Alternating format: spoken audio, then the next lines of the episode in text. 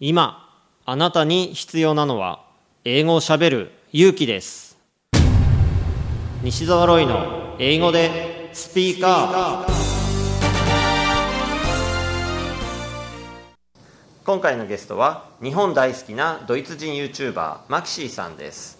英語でスピーカー Which part of Saitama? Um, I went to a school called Inagakuen, located in Inamachi. I didn't have the pressure of like entering university in Japan, so I was only there for one year exchange. But when I was back in Germany, I was like, oh, I want to come back, and I still want to continue learning Japanese. So that's how I, mm, how like ten years later, I'm still here. Well, for me, it's kind of interesting because um, at that time in high school, I was always learning Japanese. Mm-hmm. So my Japanese was, I look German, so every Japanese, they assume that I would speak English, right? あーは But at that time, actually, my Japanese was much better than my English, and I was more confident in speaking Japanese than English. Mm-hmm. But everyone they were talking to me in English, but I was like really shy about speaking English. But um, in grad school, um, I entered Waseda University, and um, I had two choices. One choice was to pass the um, Japanese N1 level, and then I could take like classes in Japanese. But at that time, I only had the N2. And from that part, I, I chose like the English degree program at Waseda, and there were like many people who could not speak Japanese.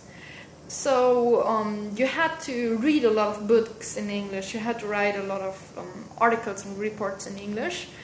And also, there are a lot of people who could only speak English with you. So you had to um, use English every day, and then my English improved.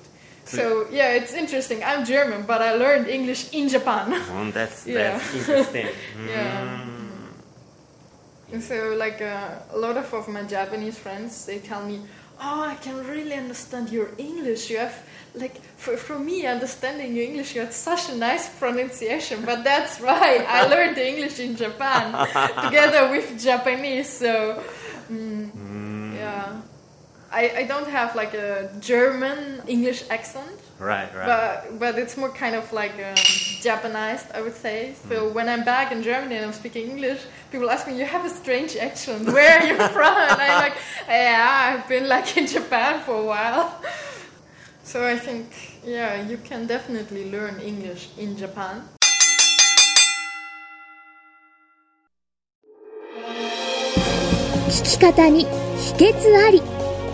イングリッシュドクター西澤ロイが日本人のために開発したリスニング教材リアルリスニング。